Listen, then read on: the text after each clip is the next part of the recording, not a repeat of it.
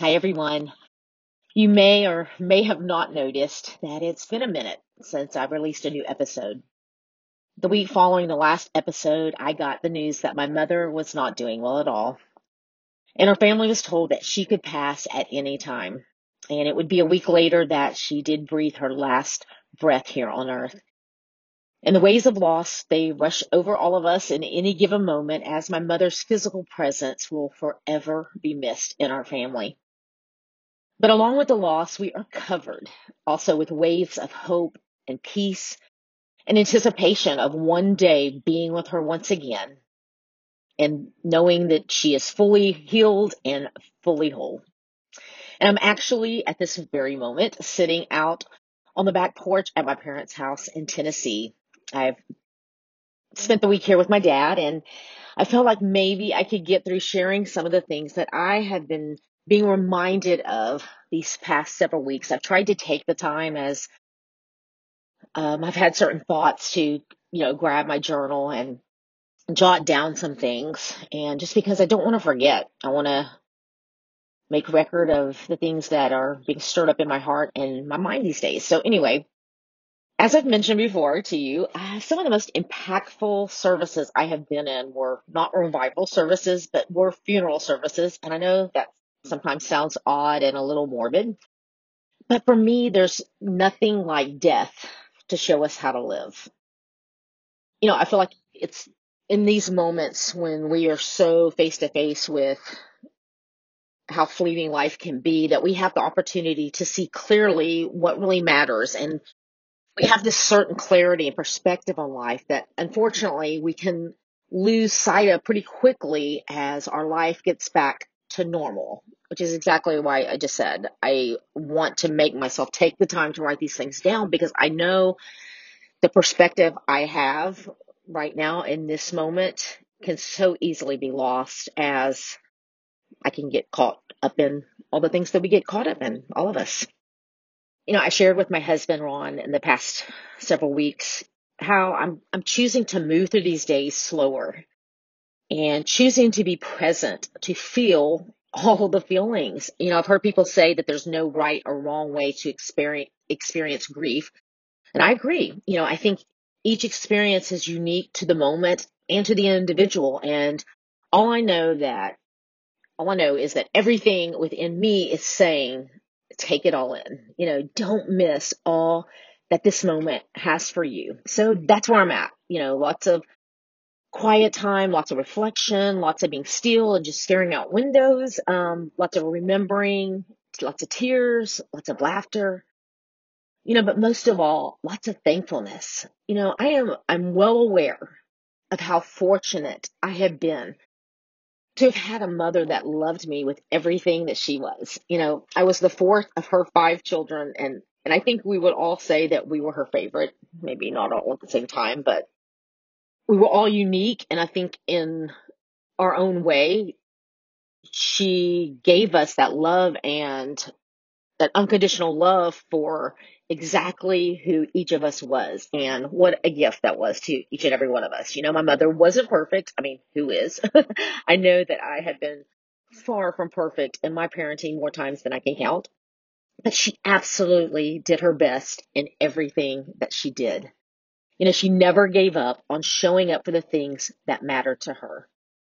And because of that, countless lives were impacted because of her commitment to that very thing. You know, my mom was, she was in her late 80s. And when we were planning her viewing and visitation at the funeral home, my dad had mentioned that most of their close friends had passed on. So we probably didn't need to schedule it for maybe as long as a time as might be the normal time that people do because he didn't think there would be that many people.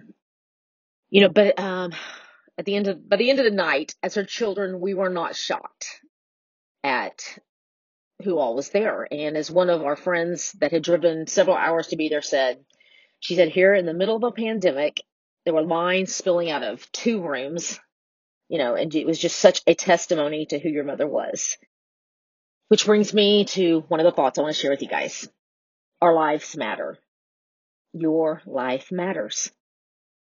At the end of the night, one of my sisters said, you know, do you think mom would have been surprised at how many people came and all the things that were being said about her. And I think she probably would have been surprised and kind of overwhelmed that um, so many people did take the time and just to the extent uh, and magnitude of the impact she did have on so many lives. And I know she was aware, you know, people you did share with her, you know, things through the years, but you know, when it's all at once and um, you know, just so many people all at once and story after story, it it it does have a different feeling to it. So I think she probably would have been surprised at um, just how many people did come to honor her life and you know, I think she would have been surprised for one because she didn't do it for the applause and all the thank yous here on earth. You know, her her mission and uh, and her life was just always focused on making a difference for eternity. You know, and that's how she lived. And so many of the stories that we heard, you know, all through the night, you know, from you know just different individuals sharing how their life was, you know, changed and transformed, and their families' lives, and were just you know, forever changed. It's like paths were changed, total paths were changed after um, having living life with my mom. You know, just in different, and that that happened in different ways. I mean, some of it was through us be, living in a particular city where that person lived, and through her hospitality, or some of it was through her teaching um, at a local church and young married couples classes. And so, I mean, so many of them share, like, I don't even know if I'd be married today if it wasn't for that class. And our, I don't know that our family would look like it looks if it hadn't been for the influence that she had in our life. You know, um, some of it was through her music, through her teaching and, um, through, um, choirs and orchestras and I mean all the different ways she stepped up and led and did whatever you know she just showed up and served however and wherever because that was her heart and who she was and at the end of the day all of it mattered. All of it mattered. Um, you know, it didn't matter necessarily the means of what she was doing. It was the impact and what came through that. And it was just beautiful, beautiful to hear all the things that were shared. And yesterday I had lunch with someone that has been a friend for over 45 years. And that just seems crazy to even pass through my lips because I forget that I'm even old enough to be able to say that many years. Um, so, but she was the one that reminded me. It's been over 45 years that we have been friends. And later, last night, she texted me and she said something about listening to um, my latest podcast episode. So later that night, as I was getting ready for bed, I stuck in my earbuds to listen because I then I was kind of like, I don't even remember what I was talking about. I like so much life has happened. So I'm like, what was I even talking about in the last episode? And as I listened back, it was pretty surreal. And it was a great example of why I feel the need to keep a journal because as I listened, I, um, shocker was, you know, tears kind of started welling up, but I was reminded again of what God was speaking to me at the start of this new year. I heard myself, you know, sharing what I felt like he had been speaking to me and sharing the verse in Isaiah 42, 16 that says, I will walk the blind by an unknown way and guide them on paths they've never traveled. I will smooth their difficult road and make their dark mysteries bright with light. These are the things I will do for them, for I will never abandon my beloved ones. And, and just hearing me speak that verse in my ears, it just spoke to my, my spirit once again. And I heard myself talking about how I was refusing to live life on autopilot. And little did I know so, I mean, so it just took on a whole different perspective hearing that again. Little did I know that a few short days after recording that podcast and what God had been speaking to me those um, few weeks in January, that my mom would be passing. And, you know, all of that just, um, I was just hearing that and seeing that all through, um, I don't know that I want to say different lens, but a lens that had more clarity and more purpose and just more determination and understanding of what God is calling me to. And so here I sit um, with my heart wide open and I'm trusting and I'm looking to God for all that He desires for my life. Because here's one thing that I know for sure anything that He is asking me to do, the things that I feel that He's put uh, down in my heart to do, it's not just about me. I see very clearly um, that my obedience affects others. And I'll be honest, since um, I always think that sounds so funny. People say, I'll be honest, like I've been lying the whole time. um, but since this is obviously a very vulnerable and honest podcast, heartfelt podcast, um, I'll continue along with saying that's something I struggle with. And it's something I see that my mom struggled with. Um, showing up fully as we are. And as and um as much as I say that,